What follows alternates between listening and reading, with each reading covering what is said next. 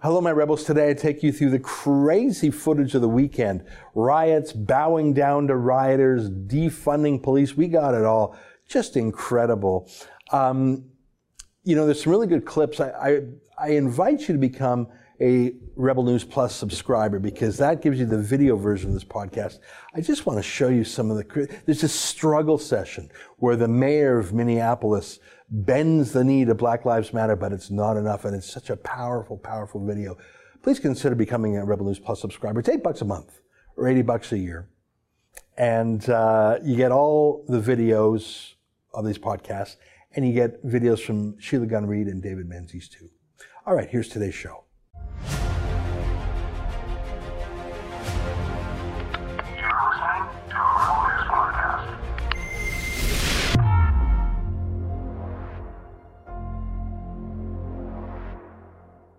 Tonight, do you think police should physically bow down to anyone? It's June 8th, and this is the Ezra Levant Show. Why should others go to jail Why? when you're the biggest carbon consumer I know? There's 8,500 customers here, and you won't give them an answer. The only thing I have to say to the government about why I publish it is because it's my bloody right to do so.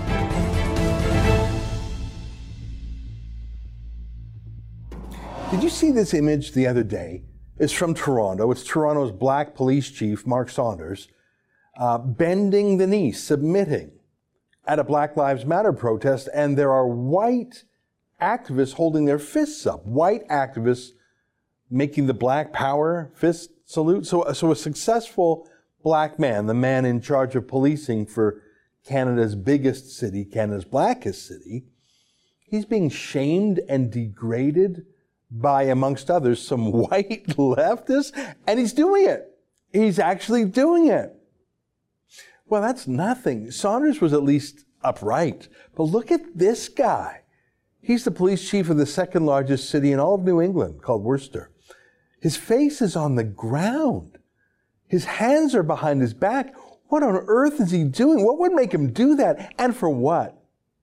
How do you feel about a policeman doing that? What compelled him to do that? Whatever it was, would it stop him from enforcing the law, that same power? Would it make him act less than neutrally? He's wearing the uniform of the city. He's a representative of the city. This isn't him doing something weird in his private life. He's a symbol of the city. He's a symbol of the city's authority. So he's not just denigrating and belittling himself. He's denigrating and belittling everything he's a part of the city, its police force, its election officials who oversee the police, the people of Worcester who rely on him to impartially uphold the law and protect them, the law itself. Have you in your entire life ever seen anyone just lie down, face down like that, who wasn't bowing down to God?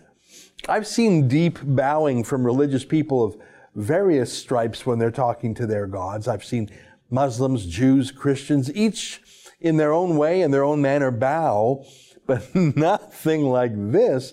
And to whom? And, for what? Who's he bound to?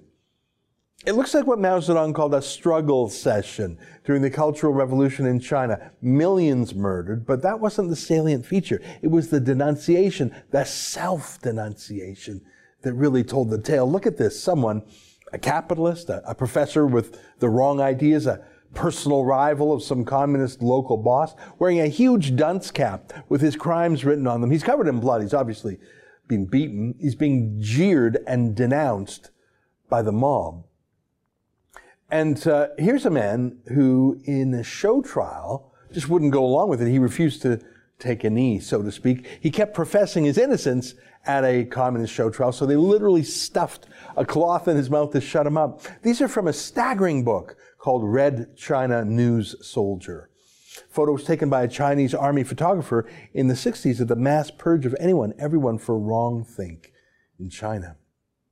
Why, that girl looks a little bit like Alexandria Ocasio Cortez with a Greta Thunberg scowl.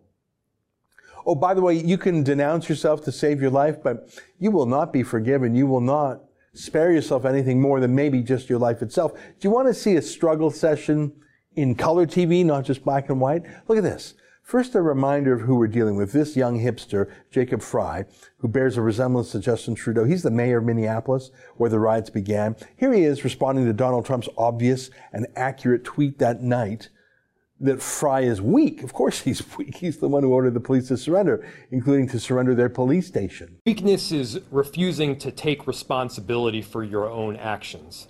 Weakness is pointing your finger at somebody else during a time of crisis. Donald Trump knows nothing about the strength of Minneapolis. We are strong as hell. Is this a difficult time period? Yes, but you better be damn sure that we're going to get through this. The danger became necessary, and, I made the decision uh, to evacuate the third precinct. Yeah, so pretty much doing whatever the rioting mob wanted him to do. This is Frey trying to act cool and hip, sort of like Trudeau in a way. He's dancing here with Black Lives Matter activists, I think. That's who those are. So he's showing that he really gets black people. You might think that's condescending. You might think that black people have similar concerns to white people and brown people and red people and green people, and that simply dancing with them for five minutes is not a substitute to a grown up conversation. But you would be forgetting that our own prime minister is precisely the same way. Mm-hmm. Here's Jacob Frey crying at George Floyd's funeral. Gee, I wonder if he knows he's on camera. Have you cried that way for anyone other than perhaps your own mother or father or spouse or perhaps, God forbid, a child? If you express this emotion for a stranger who was in fact a criminal himself, though he surely didn't deserve to be killed, you're false by definition. You cannot care this much about a stranger. You cannot. And if you do, your feelings are worthless and fake, and nothing you say or do can ever be taken at face value again. Again, I think he and Trudeau went, went to the same drama class. Oh, and here's Trudeau taking a knee. He's been hiding in his house for two months, won't go to work, won't go to Parliament, won't have a proper press conference or question period. Says it's because of the pandemic, social distancing, all that. But there he is. And he always knows where the camera is, doesn't he? And he always waits for it.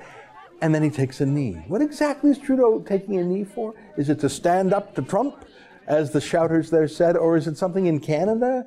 He's apologizing for? If so, what is he apologizing for? And what does it mean? He's been prime minister for five years. All I can think of that he's done on race relations is call a lot of people racist all the time. He spent a lot of money on the missing and murdered Indigenous women's report, but that's just money going to lawyers and lobbies. He didn't actually do anything. He wore blackface so many times he couldn't remember how many. Oh, and he fired Canada's first Indigenous justice minister, that too. So what exactly is he taking a knee for other than doing whatever the mob tells them to do, just like the media is doing whatever the mob tells them to do. There haven't been riots in Canada, thank God. There was some looting in Montreal the other day, but I think most Canadians are pretty happy with how we get along with each other. Sure, there are some anti-Trump crackpots, but I just don't think that they've been weaponized in Canada yet. Not sure why. Maybe Trudeau would worry that could actually cost him re-election. I doubt it. Have you seen any conservative politicians speak out strongly against these riots and looting? Yeah, me neither. In fact, all I've seen is Stockwell Day get fired from the CBC and various lobbying jobs because he was insufficiently reverential towards Black Lives Matter. And they're trying to fire Rex Murphy from the National Post too. So yeah, Trudeau doesn't have to worry about any law and order or racial equality candidate on the right, does he? There are none. But here's how it's going for Jacob Frey down in Minneapolis, the one who ordered the police to surrender and abandon their post, the one who does the awkward dancing. He was summoned to a struggle session and he was asked, get this, if he would abolish the police. I'm serious. I'm deadly serious. And he's crazy, this Jacob Frey, but he's only about 90% crazy. He's not 100% crazy. And so watch this. My own shortcomings, and I know there needs to be deep-seated structural in terms of how the department operates. A systemically racist system needs to be revamped. The police union needs to be put in its place. We need to make sure that everything from the union contract to the way that the arbitration functions to the way that the officers and the culture of the department behaves, Jacob Frey, we have a yes or no question for you.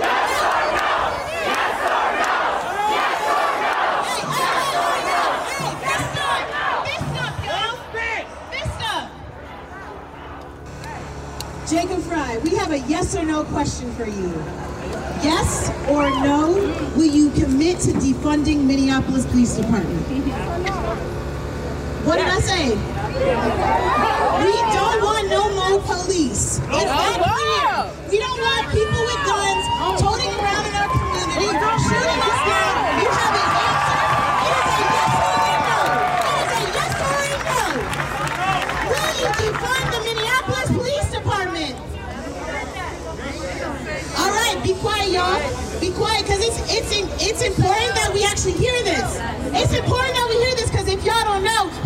re-election next year.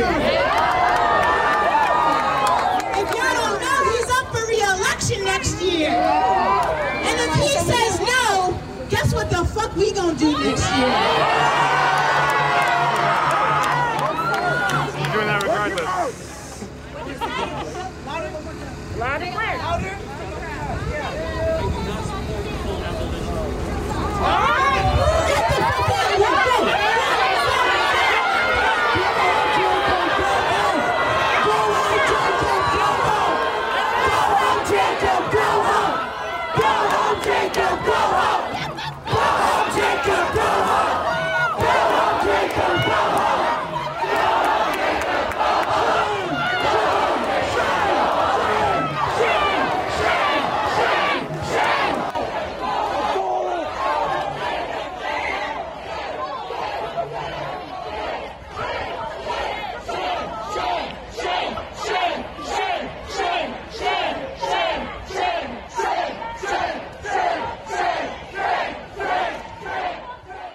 That's a struggle session. Not sure if you heard him. He, he said he wasn't for the total abolition of the police, just cutting it down to size and humiliating it. That wasn't enough, though. Go home, Jacob, go home. Well, the rest of Minneapolis' city council saw that, and they didn't need to be asked twice. They didn't need to step under the guillotine. So, um, here's a story in the New York Times. Majority of the Minneapolis City Council pledges to dismantle the police department. Nine members, a veto proof majority of the Minneapolis City Council pledged on Sunday to dismantle the city's police department, promising to create a new system of public safety in a city where law enforcement has long been accused of racism. Saying that the city's current policing system could not be reformed, the council members stood before hundreds of people who gathered late in the day on a grassy hill and signed a pledge to begin the process of taking apart the police department as it now exists. So that's how lawmaking goes in burnt out, riot stricken Minneapolis, once a jewel of the Midwest. Just mobs on the street abolishing police. Yeah, that'll work. Rich liberals like the idea because they live in white suburbs or live in gated communities, or if they're in New York, they have a doorman in their apartment.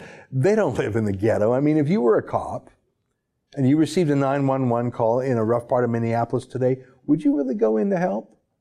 Knowing that you'd probably be videotaped and screamed at at the very least and possibly assaulted, even murdered.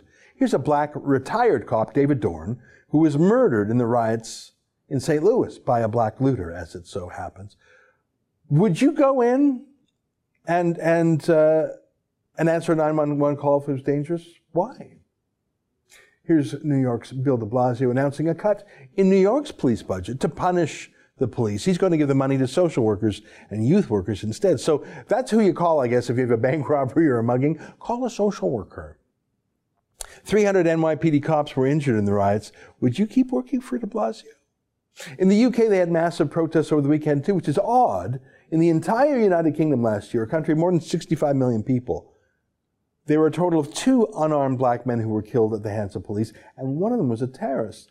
So, so that's not good, but that's not a crisis. In fact, if there is a racial crisis, it's that Pakistani Muslim men commit more than 80% of the child rapes against indigenous white girls. Thousands and thousands of them. Not really a Black Lives Matter situation, more of a white girls' lives matter situation, but no protest for them. But big protests for George Floyd in the UK. Or was it Floyd George? They don't really know. They just know they want to riot for black rights, they say, against fascism, they say. You know, right outside Britain's parliament uh, is a big square. There's a statue of Abraham Lincoln, the great emancipator, the U.S. president who freed the slaves, who put America into the bloodiest war of its history over the slavery issue. And they defaced his statue? And who actually defeated fascism? Actually defeated literally Hitler. Well, it was Winston Churchill. And look at how his statue was desecrated. And listen to the police.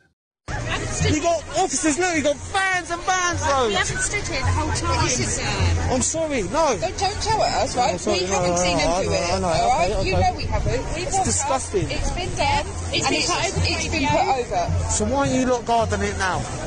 We have got officers here. Officers here. Shall I get, shall I get all the football lads to guard it? No, Shall I? Not a good idea. No. Not a good idea. That's not what we want you to do. Well, I will. Wait, boys, start guarding that. Get boys round that and guard that. Fucking, that's disgusting. Yeah, so what's this about? This isn't about black rights. It's not about anti-fascism. It's about terrorism. That's what poli- political violence is. And there are different ways to react to terrorism. The way of the coward is to bend the knee, to submit, to surrender like Jacob Frey. Bow down low to the mob. Of course, it's never low enough. It's not enough. They take what you give for free. And then that's the new front line. That's the new starting point. You can hide and hope it doesn't happen to you. That's a rational approach. Move out of Minneapolis. I mean, seriously, if you can, poor black people won't be able to leave, of course, but others will. Move to somewhere else, not just to live, but businesses too.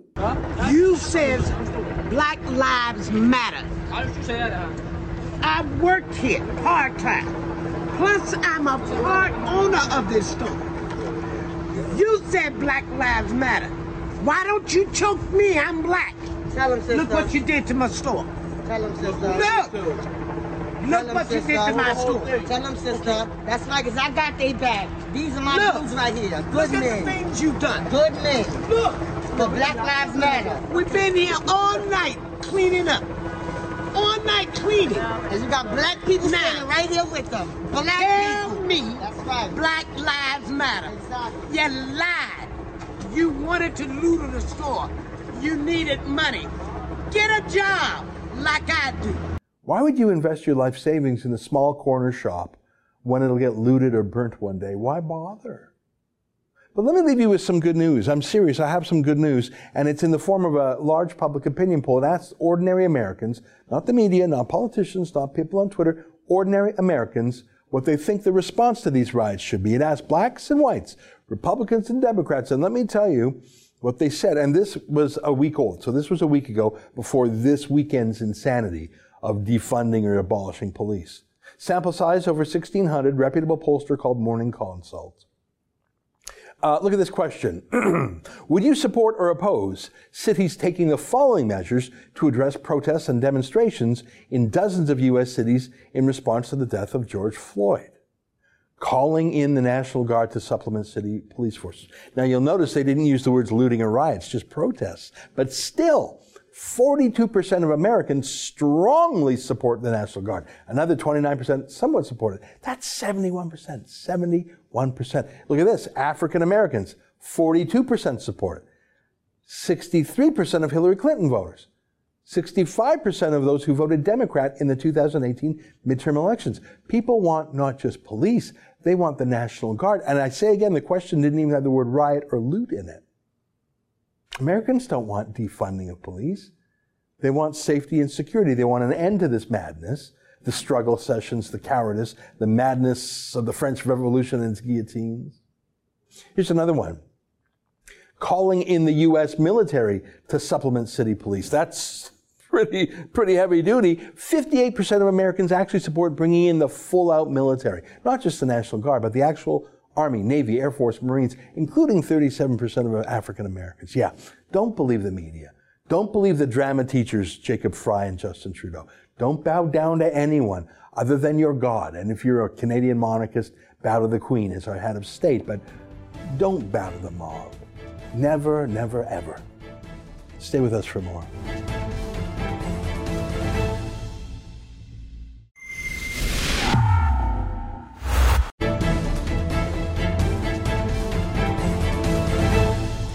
Well, the riots started in Minneapolis, Minnesota, a place that I always thought was pretty friendly. It reminded me of an American version of friendly Manitoba. It's not too far away from Winnipeg, actually. Well, what went wrong in that city? And I was reminded that Minneapolis, Minnesota, that is where Ilhan Omar is from.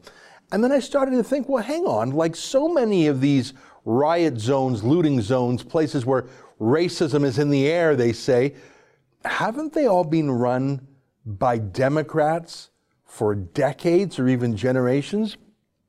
Look at all the cities racked by riots from Washington, D.C. to Chicago to L.A.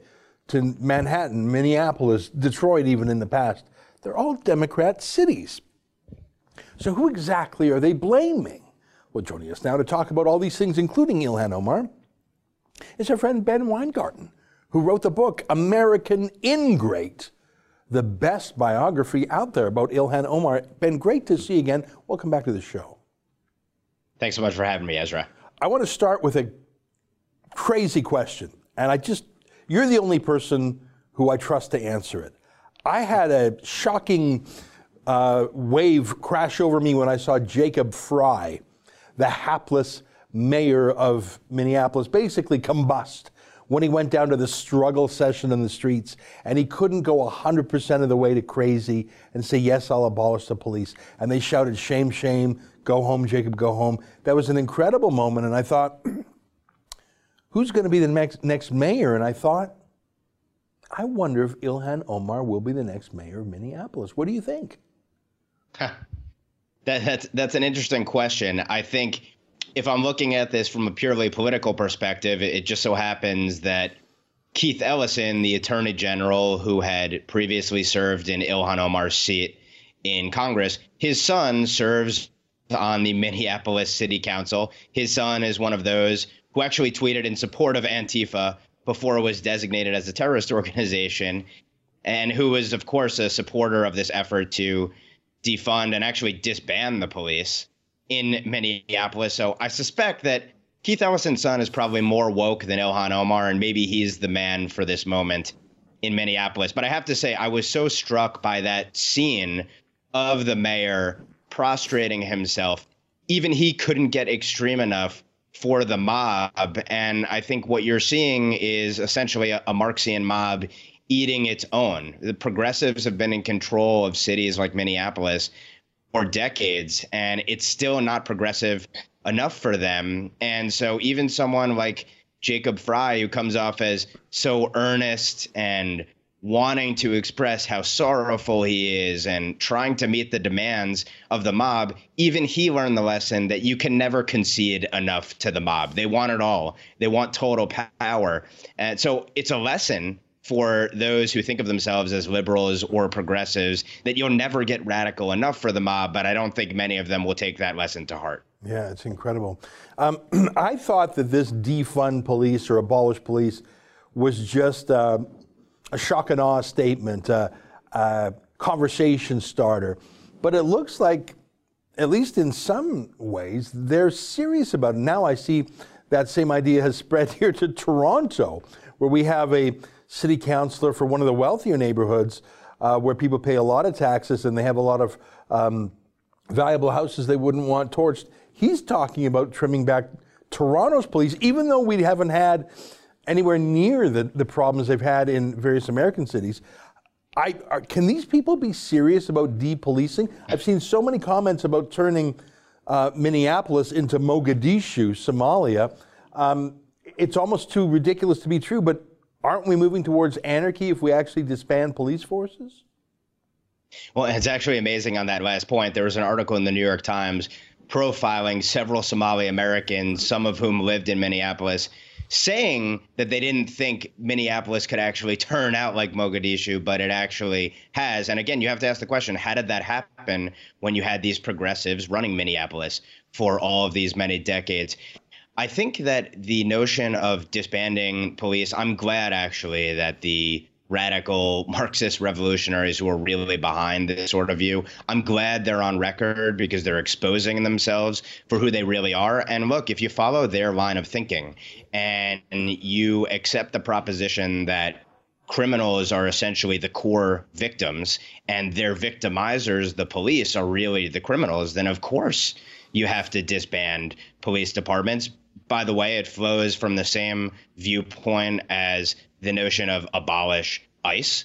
They want to abolish all authorities essentially that maintain law and order, uh, at least as traditionally understood, so they can impose their own law on anyone who dares dissent from their prevailing orthodoxy. And one of the things that's really ironic in this, I would say, is that if we were to accept that systemic racism were policies and practices that ultimately led to disproportionate victimization of people of color. The idea of defunding police departments or getting rid of police, in particular from the highest crime areas of cities with large members of minorities, well, you are going to disproportionately victimize people of color. So I have to have to ask, what is systemically racist? I think this policy is systemically racist. Yeah. Well, I mean, I think that, I mean, Ann Coulter, uh, who is very aggressive on these subjects, she tweeted there's going to be white flight from these cities in a way we haven't seen in decades. And I think not just white flight, but any black people of means will want to get the heck out of these neighborhoods that are being depoliced and basically thrown to the wolves of anarchy. I, um, Joel Pollak, who I respect very much, has said that he believes this will set back not only the economic prosperity of many black American cities by decades, but I also think it, will set back race relations because it has so branded rioting and looting as a black thing, and not necessarily because it's black people doing it, but it's called a Black Lives Matter protest. It's in the name of George Floyd. So I, I don't know. I think this is the worst of all outcomes for African Americans. That's how, that's how it looks like from up here in Canada. I don't know what it looks like in the States. I, I wholeheartedly agree. And my heart in particular goes out to all the people who are law abiding that are caught up in this, many of whom have been locked down for weeks, some of whom have seen loved ones perish without being able to say goodbye in person on the on, on the contrary, on the other hand, you have people who are the most lawless in society, destroying businesses that have sat idle for weeks, some of which have gone under, and they get to act with total impunity. And there have been some great profiles out there in a few different publications speaking with people who own businesses in any of these areas that have been destroyed essentially by the mob, by rioters and looters. And it's just heartbreaking because you see people who pursued the American dream, did everything right, and then law enforcement basically was forced to stand down, or maybe in some cases stood down its own accord, understandably, given the circumstances, but nevertheless, uh, in, in contravention of the fundamental principle of law and order and the fact that you need to have protection of life, liberty, and property if you're going to have a functioning society. It's really the basis of the American system.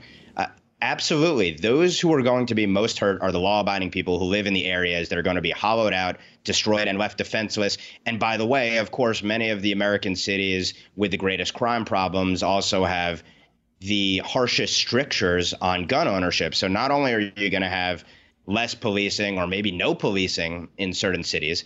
But then, if you're living in a high crime neighborhood and you can't afford to get out of it, you're not going to be able to defend yourself from the uh, from the lawless anarchy that you described. So it's absolutely disastrous, and uh, it, it's just it, it it really puts civilization into question itself. If if you don't have law and order and people aren't able to defend themselves, and then you're going to victimize the people that if you're on the left you claim to care about most. You claim to care about those who are living in the poorest neighborhoods, in high crime neighborhoods, and the, the like. Uh, you really are proving that you don't believe at all in your principles. You just believe in the revolution at the end of the day. I saw, pardon me, I saw a poll last week. Uh, sample size about 1,600. Morning Consult, Consult, I think, was the polling company that showed 71% of Americans supported the National Guard being deployed in support of local police. Now, this was a week ago, and things have gotten, I think, worse in the last week, um, including a majority of Democrats and a large number of African Americans. I find this hopeful because it suggests that the uh, anarchy, lawless mania has not uh, infected, to use the word, everybody. And I think those numbers are probably tougher now instead of tacking back towards the rule of law, this move further down the road to defund and abolish police sounds nuts politically, but who knows? Maybe it'll pay off. Look, look, at this interview. Here's a clip from CNN where a city councilor in Minneapolis says, Yeah, We absolutely do mean it when we say remove policing because the idea of police being available on 911 to make you feel secure, that's white privilege. And we all have to imagine what it's like to be terrified. Take a look at this. Do you understand that the word dismantle or police free also makes some people nervous? For instance, what if in the middle of the night my home is broken into? Who do I call? Yes, I mean, I, I hear that loud and clear from a lot of my neighbors. And I know, and, and myself too, and I know that that comes from a place of privilege because for those of us for whom the system is working, I think we need to step back and imagine what it would feel like to already live in that reality where calling the police may mean more harm is done. That's Lisa Bender, the top city councilor in Minneapolis. It looks like they have a veto proof majority. She's saying that that feeling of security that we have, that the police are out there, they're on our side, they're a 911 call away, that's white privilege, and we should imagine what it's like without that. But she doesn't want to just imagine it. She wants to go there, Ben. She wants to make us all insecure. This is some sort of racial rebalancing or something. What she is effectively saying is that prioritizes politically correct principles over self-preservation. In other words, she's suicidal. And if that is really the way that she feels, then I suggest that she move to the highest crime neighborhood in Minneapolis after there are no police, not to hire any private security force, not have a firearm to defend herself, and then let's see if she still really clings to that perspective. And I think that particular line of argumentation is something that really has to be posed to all the people who are on the side of re- reduce policing is okay if that's what you believe then you move to a neighborhood that doesn't have police and you leave yourself defenseless and then let's see how you feel about it yeah, it's crazy. Now there are some people crazy enough to do that. We've all heard these uh, anecdotal stories of you know someone who uh, you know women who want to bicycle or hitchhike around the world, including the most dangerous parts of you know the stands to prove that it's safe, and then they, God forbid, they get attacked, killed, raped. Um, there are some people who are so naive and reckless that they wind up killing themselves. But this woman wants to do it to the whole city a great, mighty city of Minneapolis. It's possible, though. I mean, Detroit used to be the motor city, used to have the highest wage in America. It was the jobs magnet, the factory magnet, and now it's a, it's a burnt out husk. I think they are destroying a great city in real time. It makes me extremely sad, but how can anything come back from this? I don't see it. Yeah, b- bad ideas have bad consequences. And I see it in New York. I grew up in the New York area. I've lived in New York for over a decade since being in college and graduating from college. And what I can say is that New York didn't become this bastion of security and prosperity by magic. It was a disaster of a city in the 60s, 70s, and even 80s. And it had to be cleaned up during the 90s precisely because there was, for example, broken windows policing, where the police department did not let minor infractions uh, go unnoticed and, and corrected them immediately. And those policies and many other policies as well led New York to become, I believe, the safest big city in America, certainly, and probably one of the safest in the world. And we're seeing in New York right now that we are heading in a regressive direction under the banner of progressivism under what I like to call, who I like to call Mayor DeCamio, but Mayor de Blasio. And, and, what you're going to see is as the police, even if there is no defunding or disbanding of police, and many of these cities have pledged to, at a minimum, defund, including New York City, regardless, police are absolutely going to back off relative to the way they were policing before. Consequently, you're going to see a rise in crime. As you noted, you're going to see anyone with means that wants to be secure and can't hire a private security force or hold a gun themselves get out of the city, which is going to further erode the tax base of the city and lead the worst neighborhoods to crumble even further. So, again, it's the law abiding citizens, many of them defenseless, who are going to be most hurt by this. And I think you're going to see it around the country if this trend continues. And consequently, you're going to see, ironically, even greater so called inequality in this case of outcomes, in that the suburbs to which people who can afford it will flee will uh, have their own private security if they need it and probably be policed just fine regardless. And the highest crime neighborhoods will descend into further violence, chaos, and antisocial behavior. So it's really a disaster. And again, proves the hypocrisy and the irony, really, of these people who claim to care about justice, who are going to, in effect, lead to the perpetration of even further injustice against the people, again, who they claim to most care about. Yeah, you know, I, I, know a few years ago when there were the Black Lives Matter riots under Obama, those cities that came down the hardest on their own police that indicated they don't like the police, well, the police listened.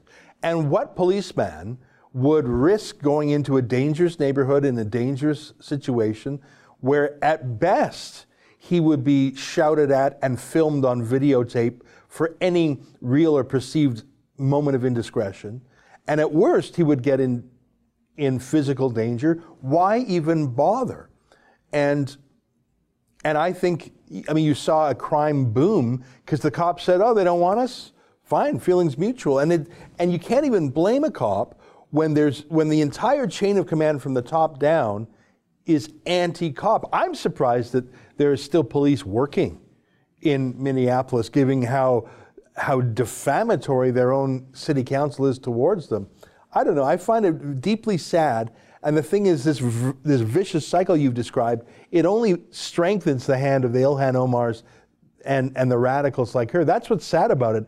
The worse it gets, the better for an Ilhan Omar. It's absolutely right. And this is the world that she and her ilk want us to live in at the end of the day. And there, and this is why I wrote that book, American Ingrate Ilhan Omar and the Progressive Islamist Takeover of the Democratic Party, because it's leading Democrats, it is the woke executives in hundreds of leading corporations in the country who are at minimum standing by and at least cheering on in part what we're seeing in the streets today and in some cases are going much further than that so when you have kind of the elite cadre of society pushing down and seeking to impose this on us it, it, it is ultimately going to lead to calamity i am hardened like you are by uh, the polls that show that this is really kind of out of line with where the American people broadly are. And I think it illustrates this chasm that we've seen play itself out in any number of policy contexts in recent years of the of the fact that what the elite believe to be mainstream is actually radical, and what they believe is radical is actually mainstream among uh, broad cross sections of society. But again, uh, I, I, wholeheartedly agree with you. We've really taken for granted, in particular in America, the fact that over the last three or four decades, violent crime has dramatically fallen. And again, that, that didn't happen by magic. That happened as a result of conscious policies that really did result in positive results in terms of more peace and more prosperity on our streets. And I think we're seeing in real time the reversal of that with disastrous consequences for millions of Americans of all colors and creeds. Well, I tell you, we're five months away from the presidential elections. I can't think of higher stakes than we're in. Ben Weingarten, the Federalist, great to see you again. Once again, let me mention Ben's book, the best book on Ilhan Omar, rather prophetic, and a great title. I just can't get over that. Sums her up so perfectly. American Ingrate. And you can get that at the Amazon link under this video. Ben, great to see you. Thanks for your time. Thanks so much for having me, Ezra. All right, there you have it. Go ahead and pick up that book at amazon.ca. Stay with us, more ahead.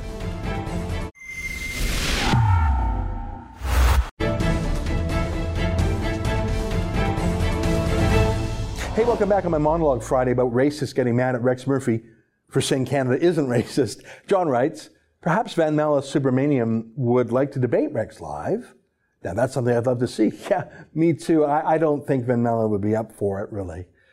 Billy writes, I hope the leftist media banishes Rex and he comes to Rebel News. He'll always have a voice with those who believe in freedom of speech and thought. Yeah, I wonder how long National Post will keep him.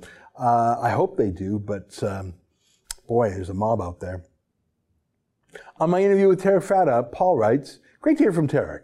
I have had to take action on the hair front as well. I would far rather deal with India than communist China. Me too. It was so good to see him. I just knew he needed a haircut. He sort of always does. And so he came back and we had a good chat. Well, my friends, that's the show for today. Until tomorrow, on behalf of all of us here at Rebel World Headquarters, to you at home, good night and keep fighting for freedom.